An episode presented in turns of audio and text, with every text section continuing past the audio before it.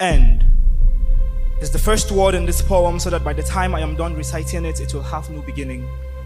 I will have no beginning, no state of origin, like a Nigerian drowning in the Mediterranean, like a Nigerian drowning in an attempt to cross into Europe, cross into freedom, because his country double crossed him.